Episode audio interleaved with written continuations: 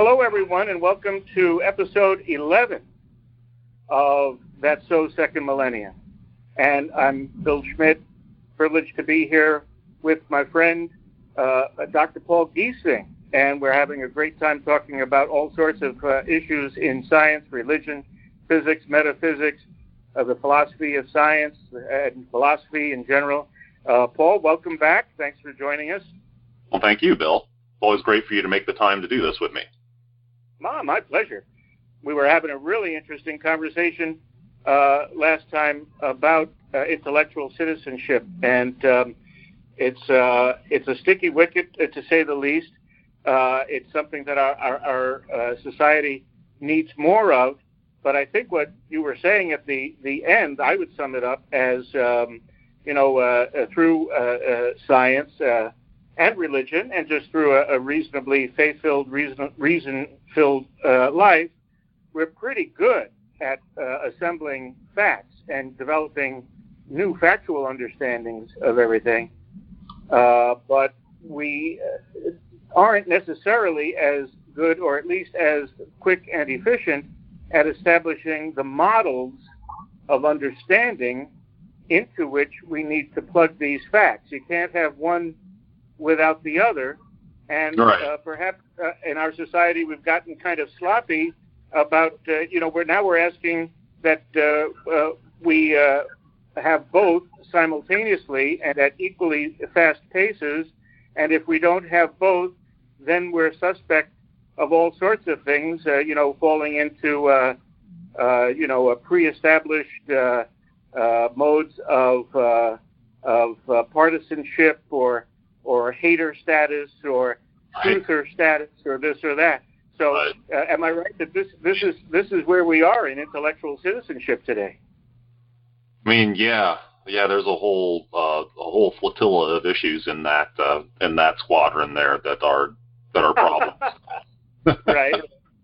a lot of mosquito boats. Uh, a lot of mosquito boats uh, attacking us from all sides. But yeah, yeah. Um, gosh, I, I, I had a bit of a train of thought, but it derailed right outside the station. That's unfortunate. Oh, uh, that's all right. That's all right.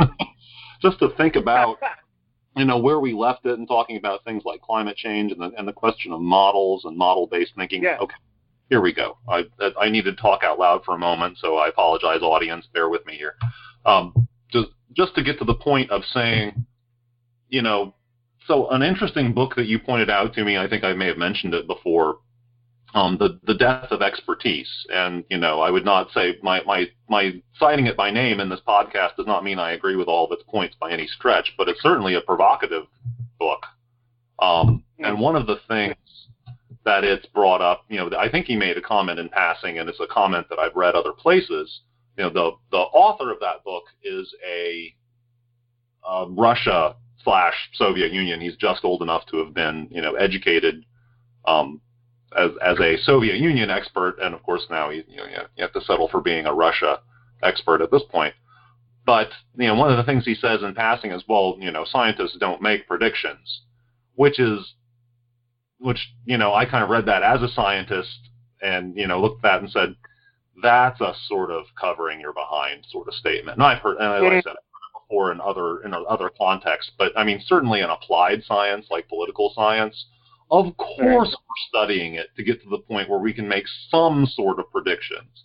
The problem sure. is we over is when we make excessive demands and you know and and do things like the Italians. There was this awful case, I guess it's several years back now, where there were prosecutions drawn up against several Italian seismologists because they had failed to predict this earthquake. That's not possible. I mean, you can make a prediction to the point of, you know, a, a, a, I would expect this segment of this fault beneath Italy or in the United States, I would expect this segment of the San Andreas fault to be more likely to have a large earthquake at all, as opposed yeah. to having aseismic slip, which is to say, you know, the, the two the two sides of the fault slide past each other without generating big damaging earthquakes.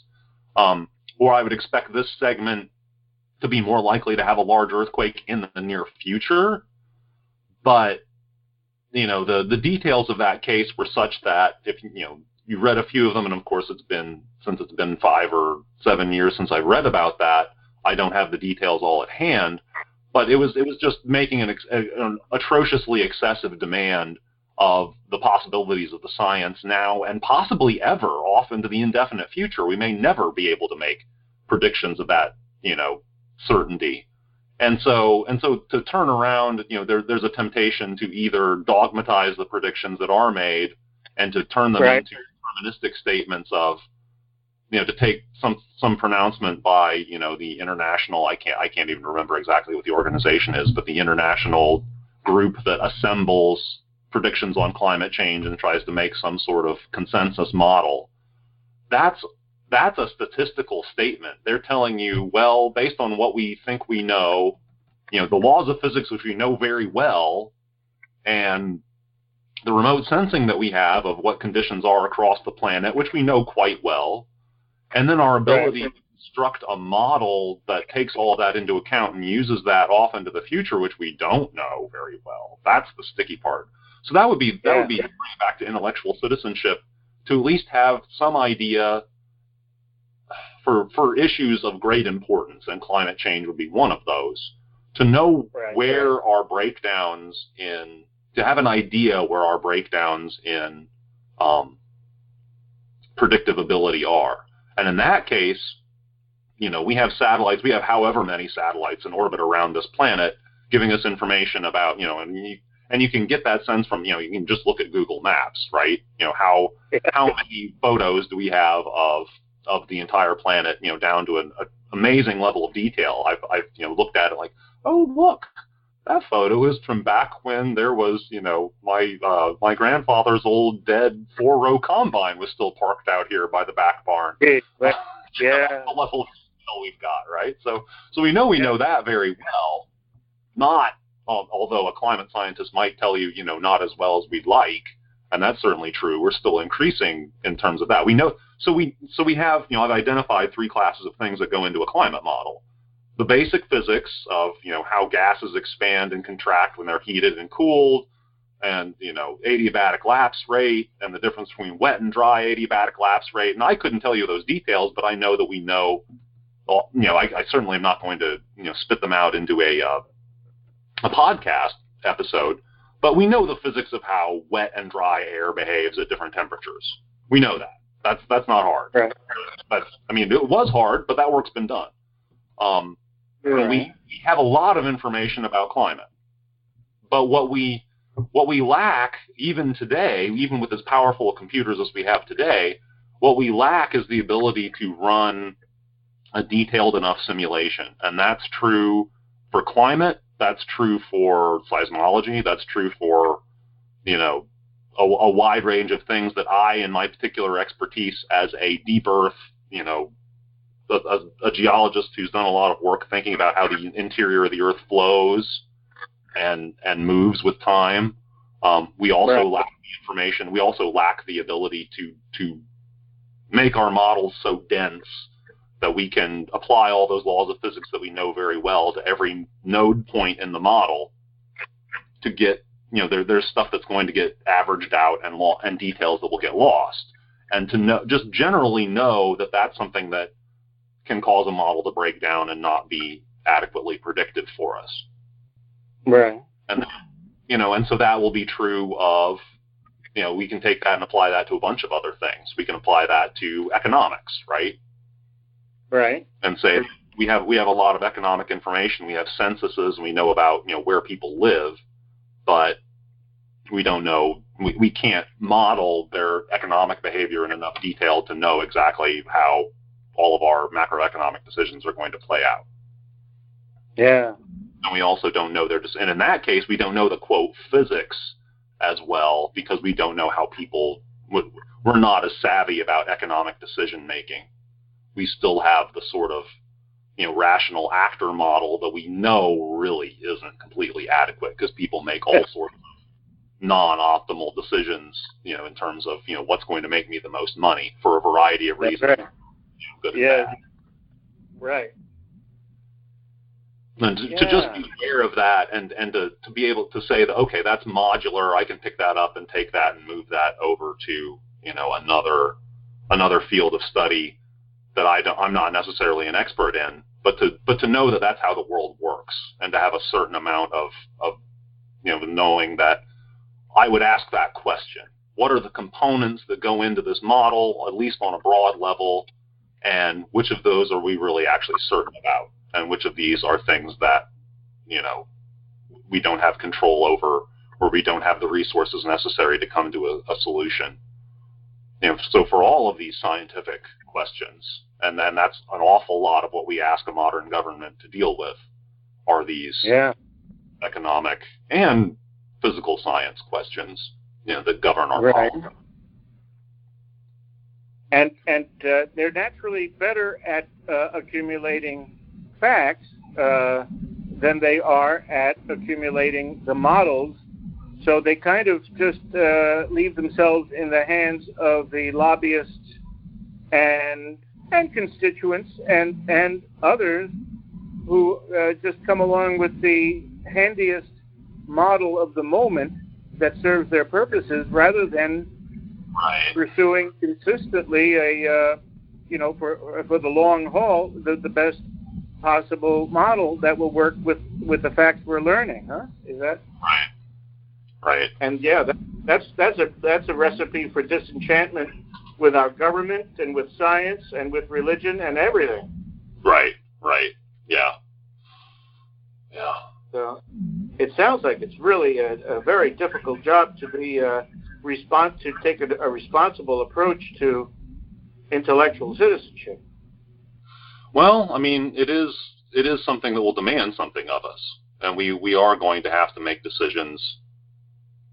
You know, implicitly we're making decisions all the time, and this is you know this is another sort of fundamental belief or a, a fundamental observation from behavioral, so to speak, behavioral economics, is that we're making uh-huh. there's there's there is an opportunity cost for time for everything that we're doing. Right And you know, no matter what we're doing, we're making a choice to use that time for that activity rather than for something else. And yeah. Just just to think about a very practical example in my life, I spent you know two and a half days this week basically attempting to resuscitate a water heater at this house that I sort of accidentally own in Indianapolis, which is a long story I won't reduce here. but that's you know at some point I have to come to the conclusion that, you know, I need to bring in someone else who knows more than I do or, you know, or whose time, you know, will be more effectively spent on that than my time will be because, you know, some right. other demand in my life is is to the point where it, it requires my attention, whether it's, you know, and of course, you know, doing this podcast is a this is a conscious decision on my part to spend this time on this and yours, you know, as as well. And I'm grateful for that because yeah. I know that it's a cost for you it's a cost for you and it's a cost for me, and we, we're we're learning something and we're we're contributing something. Right. That's no problem. Yeah. So, but but what is the uh, what is the best mix then for pursuing um, pursuing a more responsive intellectual uh, citizenship in the in the future? Can, uh, can we have uh, uh, more patience with ourselves and with others about the, uh, these decisions about how to spend our time, given yeah. the fact that we don't know we don't know what models will, will 100% be optimal for the facts that we're learning. Right. I mean, and that's that's and that's where we come to another question of you know the Aristotelian mean is that on the one hand we need to be conscious of what we're spending our time on, and yet on the other hand we can't possibly afford to be so hung up on that as if we had all the information about what would be the best possible use of our time. We have to go out and try things, and we have to get messy, so to speak, and I love it. Uh-huh. And, and, look back at the results of what we've tried. You know, do do the best thing at you know, what what appears to be the best thing at any given moment, and trust that ultimately, you know, there's two possibilities, right? Um, there's either there's either a God that cares about us and has you know all power, or at least the, these are these are the these are the possibilities that I see as as actually likely. There's either a, a God that has, cares about us and has all power and has, you know, all things really are completely under control. And Right. whatever I do fail to do is ultimately not going to prevent myself or anyone else, you know, from having a happy eternity, which is going to Right. outvote all discomfort in this life. Or else, you know, or else I live in a universe with, you know, no guiding, you know, being, and I'm going to, you know, at, at death, I'm going to go extinct, and there's going to be no more of, you know, and so what will it matter to me whether I was happy at that point? And any effect I might have on other people is going to be washed out by the entropy of history, you know, all of other people's choices and everything, you know, every chance that everyone has to forget anything that may have been a consequence of anything that I have done. You know, at some point that will simply, you know, that that will simply go away if the if the human race will not, in fact, you know, send itself extinct through nuclear war or something like that. Um, in which case, Wow. I worry about it. There's yeah. there's only two possibilities, and in either of them, if I pursue them to the logical extreme, I don't know why I should worry about it that much. I mean, right. it brings me back to okay, well, let me make the best use of time that I can, but let me not worry about it because I don't have that information, and it doesn't matter that much. I am Yeah. just I am just one small hobbit in a large world. After all, is that isn't that how uh, Tolkien ends the, ends the Hobbit? I think. Fa- Ah, it's love it. Right. it's a fabulously Catholic statement. Yeah. Back it a little bit, I love it. Uh huh. But but we uh, should do what we can, and and and so you know that that that's the sort of message of hope, I guess, is that you know this intellectual citizenship thing is not going to demand more of us than we can possibly contribute, either because you know if we live in an atheistic universe, then nothing is making demands of us. It really doesn't matter because nothing matters, or Yeah. you know, or if there is, you know, a loving God, or at least a caring and understanding God, or at least a universe that in some arbitrary sense, you know, in some strange sense, like the Buddhist universe, which is atheistic and yet it has these sort of moral principles, um, Right. the universe somehow cares and has, um, has some sort of compassion on us, effectively. Um, Yeah. and is, is willing to forgive us our, you know, the fact that we are what we are, which is very limited. So Yeah. let's go out and try. You know, take take an issue that you know is really important to you, or that you worry about, or you hear a lot of people, or that you're just curious about. You hear people talking about, and you want to know more. Start from there, and and look around for what the what the basic principles and the ground rules are. Right. And then, as we were sort of talking about uh, before we started this episode, you know, there's the whole question of what do I do with myself in the modern world? And I don't know about every human being. Like, you know, Aquinas has this statement that I believe, you know, man naturally seeks knowledge, and there's this sort of implicit, you know, belief, you know, confidence that really everyone wants to know the truth. And Right. there are a lot of days when I sort of scratch my head and think, Thomas, that may have been a little optimistic. right. they want to know what uh, what convenient truth will get them through uh, the present moment. A lot of times. right. They have a very utilitarian uh, perspective on it.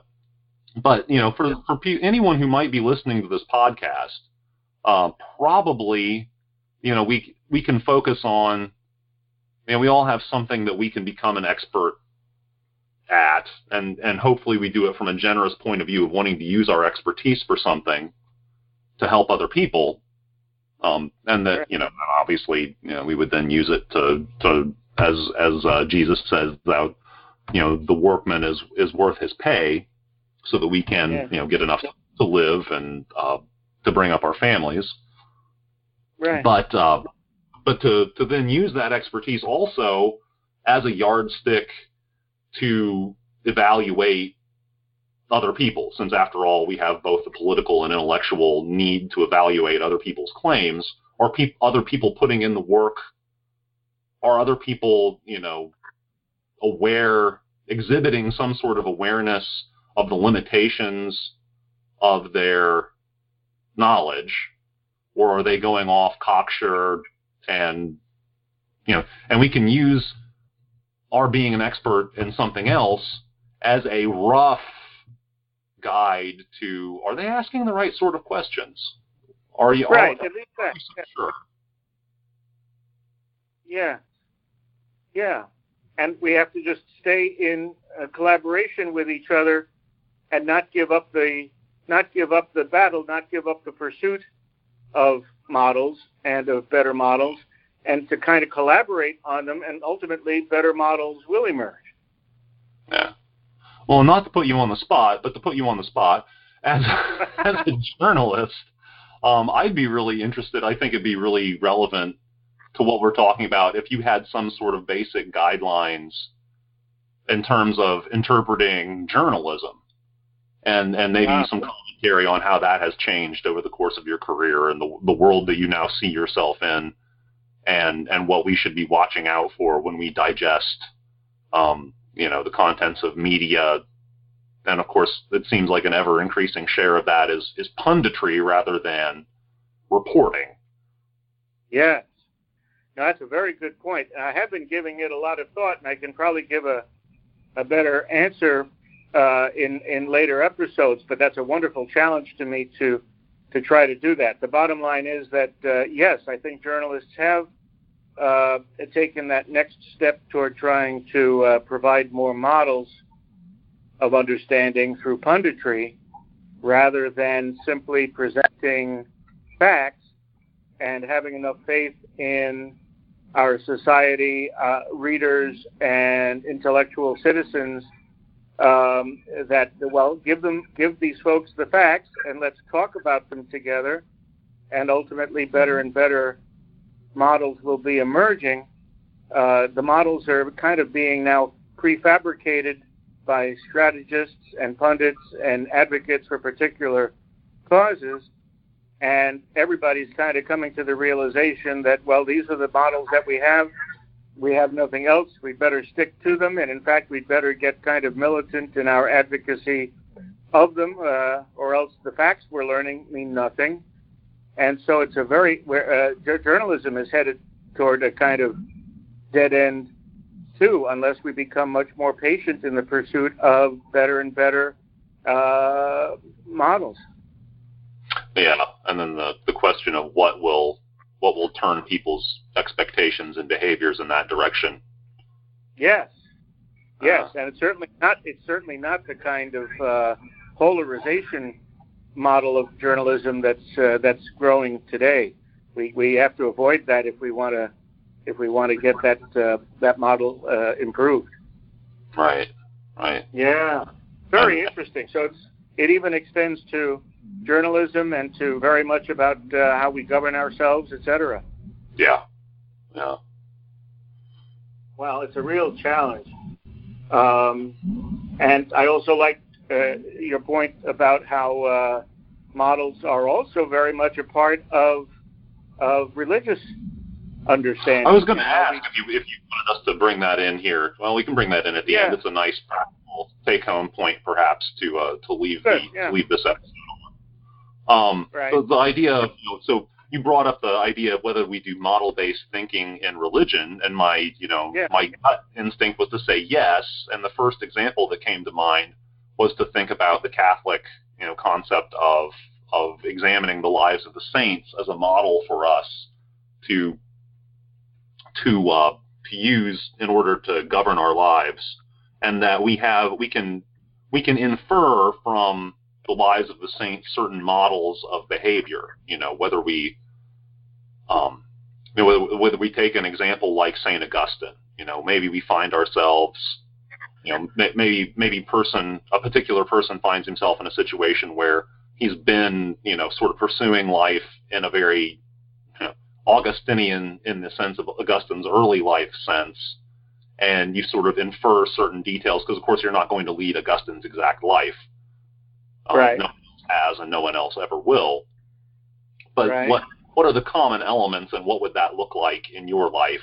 Can you construct a sort of you could construct a certain model, and you would probably want to bring other saints into it as well. You know, like you know, I've heard that Francis had a certain amount of you know, or or Ignatius of Loyola, or or other Right. people who aren't coming to my mind, but you know, you would find in in terms of reading about people, whether they're canonized or not, people who you know experienced the conversion from a you know, a, a, a life of worldly ambition and, you know, and a, a life that included, you know, sexual morality of, you know, just kind of doing what other people were doing. And, you know, I mean, very much, obviously, Augustine's early life is very much like a lot of people's lives today, where, you know, they just sort of shack up and have a child or two. And that's just right. sort of the way that it to happen. And then right. look at to look at the principles of okay, well, how do I get from there?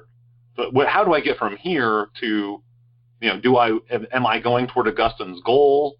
Which which aspects of his life should I emulate, and which aspects of his life should I, you know? So there's there's, there's a lot of a lot of the same elements that go into constructing a scientific model go into you know interpreting the lives of the saints or you know or characters from scripture or people that you know you know, pe- people that you've heard of, people in hopefully in your own life that you admire, where you have a lot of information and could talk right. to them, that would guide what questions you ask them in terms of what you know what led you from where you were to where you are, because I want some of what you have.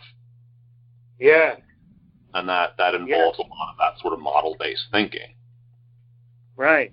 Yeah, we have to stop thinking of models and the uh, the action of um, uh, having and using models as some kind of dead end. Having a model and constantly working on it is a is an active thing, is a pursuit, is a lifetime yeah. pursuit, right? Yeah, yeah. I mean, it's it's it goes into science, it goes into engineering, but it's not unique. I mean, that's that's a point that I you know I think I'd like to. I, I'd have I'd like listeners to come away with from you know several of these episodes that we've been recording here is that what the kind of thinking that goes into science is not unique to science. It's not something that people all of a sudden started doing in the 17th century, and that's a completely new departure. And for that matter, that it's something that only these specialized people should do. It's right. it's it's a common human, you know, looking at looking at the world, looking at a situation that I'm in, and you know, seeing whether my ideas actually work out or not. Right. And then and then trying something different. Yeah. For the, the, the parts that don't work, and then of course you need to hang on to the parts that do work. Uh, correct. Exactly. That's usually yeah, not the problem that people have. You know, most of us hang on to things far too long, but we can, you know, it, it's certainly possible. I can testify to be too critical and to be, you know, to just throw up my hands and, and throw ideas away that I have not really done anywhere near the adequate amount of testing to say, oh, well, that was, you know, and as a matter of fact, that, that actually has a lot of value to it. Um, it's, but it's just, again, so for example, perhaps it's a statistical thing and it works 75% of the time, but I had a couple of, uh, I had a couple of snake eyes roll up, you know, in the first right. times that I tested it. Maybe it's a skill that I don't have. I mean, all, all sorts of things, but this, but that's all sort yeah, that's of, right. all a scientific sort of thinking and that's but it's yeah. very practical, and people have been doing it, you know, as long as there have been people. Well, that's right. That's right. We have to continue that process. Yeah. Well, maybe we should. Uh, uh, well, obviously, this is a, another kind of um, ongoing undercurrent of our entire conversation huh, that we've really just started to uncover, yeah. although it flows naturally from everything we've been talking about so far. Yeah. I, I love how these these last two episodes have both sprung from uh, you know a line in your email. Please describe more what is intellectual citizenship. well, you know what? In a future episode, I'll explain what was on my mind uh, specifically regarding that because I think it would it might uh, help to take our. We haven't even uh, touched on it yet. Uh, even further, yeah, yeah. So there's a, but this is this is exactly this has been a very good a deeper understanding of it that uh, is a prelude to uh, to much much further good conversation to come. But uh, so we'll say so long to our listeners now, Paul, and uh, get ready to uh, talk again soon. Yeah, definitely. Looking forward to it.